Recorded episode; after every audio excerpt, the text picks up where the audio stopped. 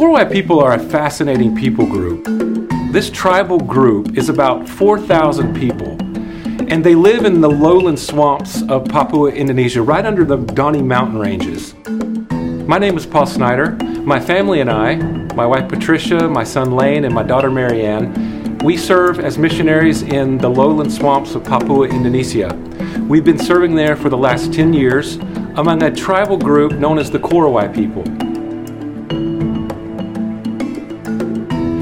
We are sent out by Bethany Bible Church in Big Lake, Minnesota. And we've also been working with HeartCry Missionary Society for the past seven years, training these HeartCry missionaries as we co labor with them to, to preach the gospel, to teach the people in the Korowai area. They are animistic, they are semi nomadic, they believe in uh, one creator spirit that is over all that they have to appease in order to have welfare and success in their families, in their, in their gardens, in everyday life. They build their houses above the ground in tree houses. Those tree houses are about 8 to 12 meters off the ground. And I remember the first time we went in there. The very first time I was introduced to the Korowai, I slept in a tree house, and I remember seeing on their rafters of their tree houses, the Korowai will place uh, fat from a pig, from a rat, any type of animal on their rafters.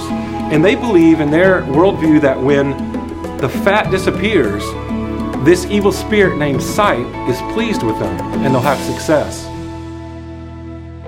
The number one thing that stands out about the Korowai people is their Sago Grub Feast. This is a time for when uh, many people in the Korowai area get together for a feast and a party uh, to eat the sago palm tree bread to have sago worms. They will erect a central pole in the middle of this structure. This is the sacred pole throughout the whole feast. Then, what they will do, the Korowai will make a sacred fence around this sacred pole. And they'll put a fire inside this fence. And a Korowai man is designated is designated to watch over the fire, keep it lit, and he is to march around this sacred pole during the feast with certain taboos. For instance, he'll have to walk in his own footprints. He's not allowed to have relationships with a woman.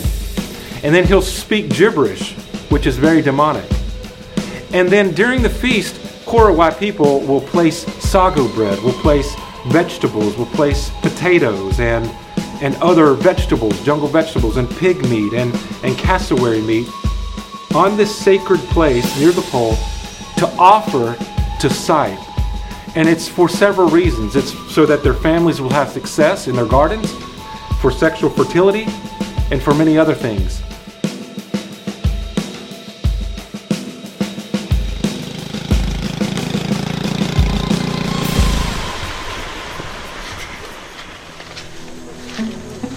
The gospel came to the Korowai tribe in 1978 in the southern region through some Dutch Reformed missionaries.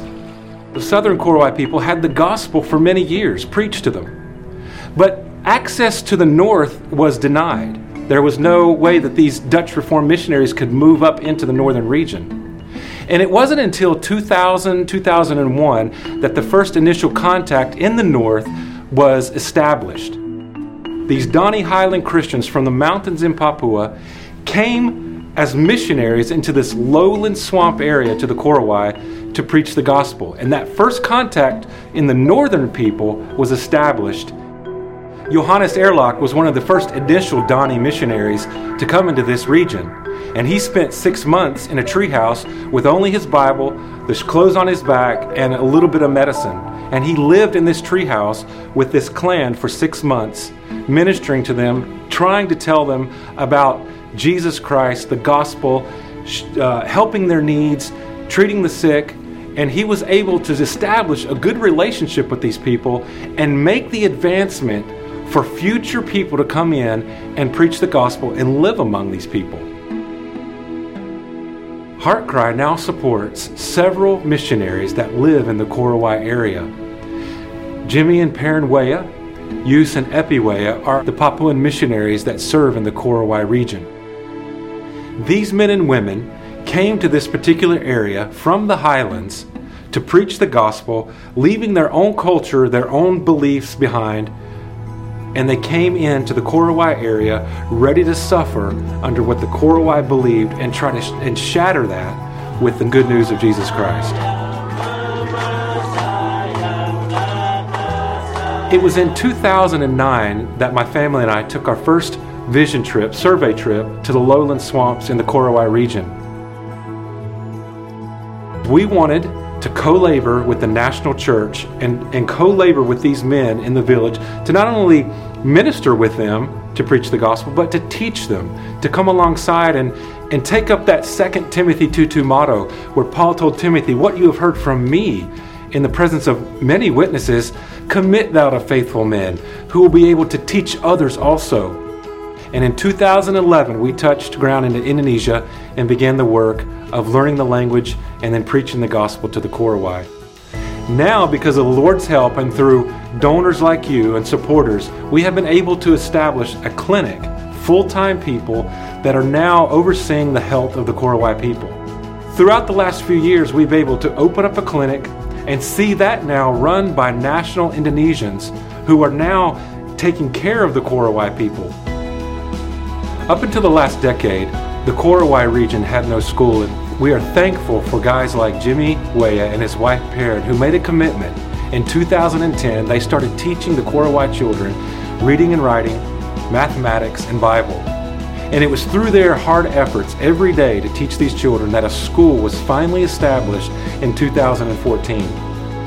In 2017, we invited an organization from Jakarta called Lantern of Hope.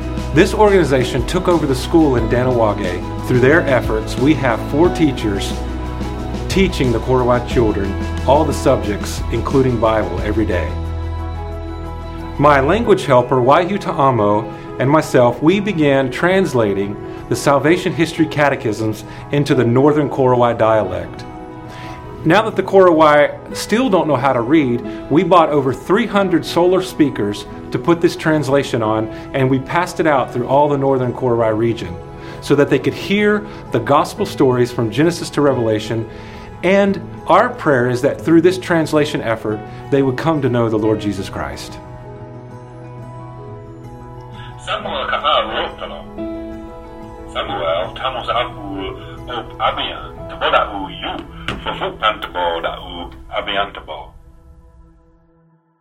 In 2014, after we were there for several years, a Korowai man named Salomo came up from a uh, village downriver named Waina. He came up to the village that evening and said, We have come to learn God's Word. I was taken back by that because I thought it would be, years before we were able to, to invest in this daily teaching with believers. Starting that day, we started going through salvation history step by step, teaching them doctrine and how to take this gospel that they're learning to their respected villages and to their clans and their tree houses. This core group, these handful of believers, we're praying that they would become the spiritual leaders among the Northern Korowai and even become the first Northern Korowai pastors. Akar ho, ah, Abraham ho, Salah ho. Kasi Salah lo na ju. Thank you for praying for the Korowai people. It has been my prayer since the beginning that we would see God establish Korowai shepherds leading Korowai believers. And He is raising up a handful of men that are committed to taking this gospel and the truths of Scripture to their own people. Please pray that God would establish these men as the first Northern and Korowai pastors. God has been so faithful and so kind and gracious to the Korowai people to see not only churches planted in each of these villages and men given committed to teaching them week after week, a clinic so that they can have good health, a school now so that the children can be raised up and trained, translation efforts so that they can listen to their gospel in their heart language, and believers now that are committed to the scriptures. God is so kind, and after a decade of service, we're so thankful for what He's doing and what He will do as He continues the work in the Korowai region.